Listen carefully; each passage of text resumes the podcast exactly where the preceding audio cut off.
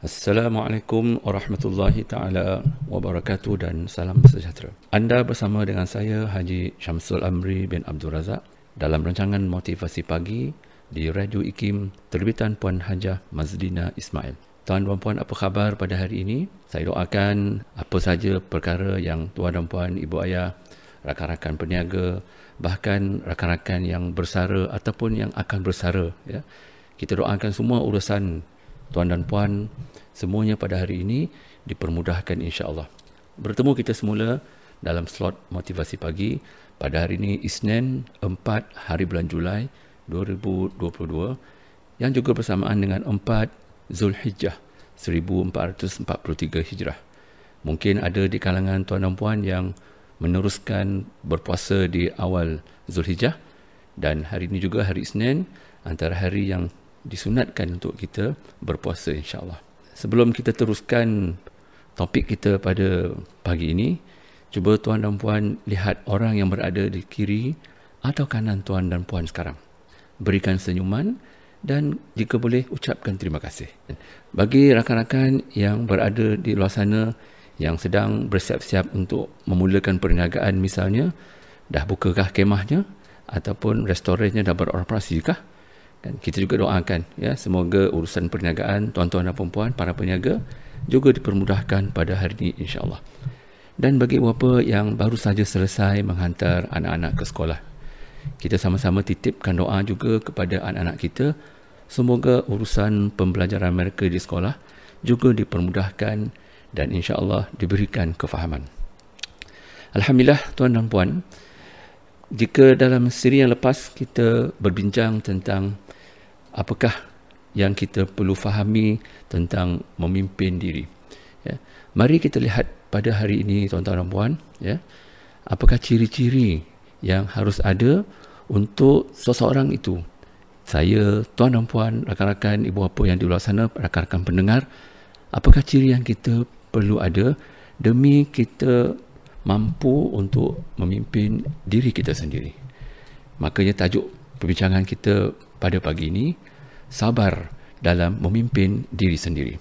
Tuan dan puan, pernahkah tuan dan puan lalui pelbagai cabaran dalam melaksanakan apa sahaja tugasan?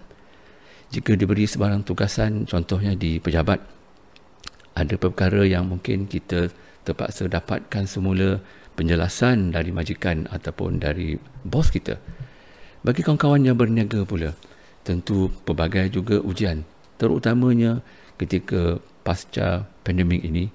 Alhamdulillah, semuanya saya doakan telah dapat dilalui dengan baik. Dan apakah kata kunci penting yang kita ingin sama-sama pelajari sebagai seorang yang mampu untuk memimpin dirinya sendiri? Ya, antara kata kunci yang penting yang kita mesti fahami dan juga kuasai adalah adanya sifat sabar ya sabar macam mana tu ji ya ramai orang mudah saja sebut sabar itu dan sabar ini. Ya tetapi apakah ciri yang sebenar yang kita mesti fahami supaya istilah sabar ini bukan hanya sekadar bermain di bibir bukan sekadar sembang ibaratnya? Kan haji sikit-sikit kena sabar sikit-sikit kena sabar. Ya kan walhal pelbagai musibah yang kita perlu lalui ya.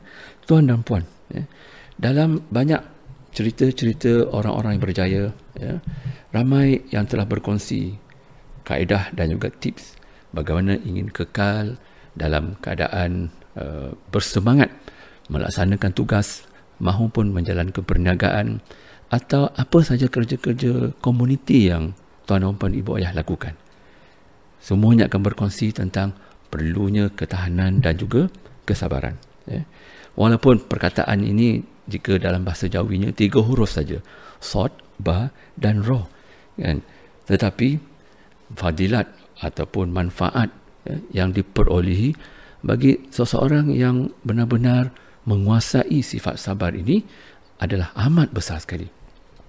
Tentu tuan-puan juga pernah ingat ya apabila baginda Nabi pernah memberitahu bahawa orang yang kuat itu bukanlah semata-mata orang yang menang ketika bergusti tetapi seseorang yang bertahan ataupun sabar menahan marahnya Ya. Nah, ini satu contoh penting untuk kita fahami secara fitrahnya kemampuan dan juga kemahiran untuk bersabar ini telah pun datang dalam setiap kejadian daripada kita manusia ini. Bermakna walaupun kita merasakan bahawa sabar ini mungkin mudah diucapkan tetapi menguasai kemahiran sabar ini merupakan satu fitrah yang Allah Ta'ala yang maha mencipta datangkan bersamanya dalam setiap ciptaannya. Tuan-tuan dan perempuan, eh, saya kongsikan satu kisah di mana seseorang itu apabila menerima musibah eh, dan bila kita tanya sebab kita lihat dia senyum eh, tanpa macam tidak ada musibah eh. lalu dia pun berpesan bukankah Nabi sudah pesan bahawa orang yang kuat itu adalah orang yang kuat sabarnya ya? Terutama ketika marah. Apa pula yang kita ucapkan ya apabila kita ditimpa musibah? Apakah pula perkataan pertama yang keluar dari mulut kita sekiranya kita ditimpa ujian?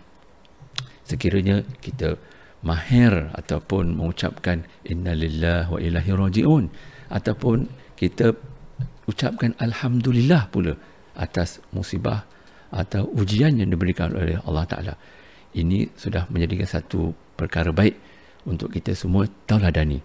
Tuan dan puan yang dimuliakan. Eh? Dalam kita melakukan tugas harian, tentunya ada banyak perkara-perkara yang memerlukan kesabaran yang tinggi. Tuan-tuan dan perempuan yang berada di pejabat misalnya, dalam mengurus hubungan sesama rakan sekerja, menguruskan hubungan dengan majikan ataupun bos kita, ataupun dengan mereka yang bekerja di bawah jabatan kita. Ini juga memerlukan kesabaran. Bahkan di sana kita diajar bahawa sabar ini bukan sahaja ketika susah. Bahkan bersabar ketika diuji dengan kesenangan juga merupakan satu yang mesti kita kuasai. Wah, nampaknya dah semakin senang orang itu, kan? nampaknya semakin kerap pula dia hadir ke surau atau ke masjid misalnya. Ha, makanya proses kesabaran si dia itu tadi dalam menerima ujian nikmat alhamdulillah dapat diurus dengan baik sekali ya dan kita juga tahu bahawa di sana tuan-tuan dan puan ibu ayah yang dimuliakan adanya sabar ketika melakukan kebaikan. Ya. Apabila seseorang itu telah kekal berada dalam kebaikan contohnya memang bekerja dengan baik. Ataupun bagi orang-orang muda yang bekerja kan dapat bekerja dengan komitmen yang tinggi. Ya. ini juga memerlukan kesabaran. Kesabaran dalam melakukan kebaikan. Kan nah nampaknya kita sudah boleh faham bahawa antara ciri penting untuk kita boleh menguasai dan memimpin diri kita sendiri adalah dengan menggunakan alat kerja yang dipanggil sabar kan? Insyaallah apabila kita benar-benar kenal benar-benar kuasai sifat sabar ini nescaya apa saja ujian ataupun musibah ataupun ujian berbentuk nikmat sekalipun akan dapat kita uruskan akan dapat kita tangani dengan baik. Bahkan kita boleh berkongsi pula cerita dengan orang di sebelah kita orang di jabatan sebelah Eh, ataupun di rumah sebelah kita. Bagaimana mereka juga harus mampu untuk melalui apa sahaja ujian tadi. Sama ada ujian susah ataupun ujian senang dengan menggunakan kesabaran. InsyaAllah kita akan teruskan bertemu di sesi akan datang. Kita akan berbincang dengan lebih lanjut tentang ciri-ciri bagi seseorang itu ingin menguasai dan memimpin dirinya. Moga-moga pertemuan pendek kita pada pagi ini mendapat manfaat insya-Allah.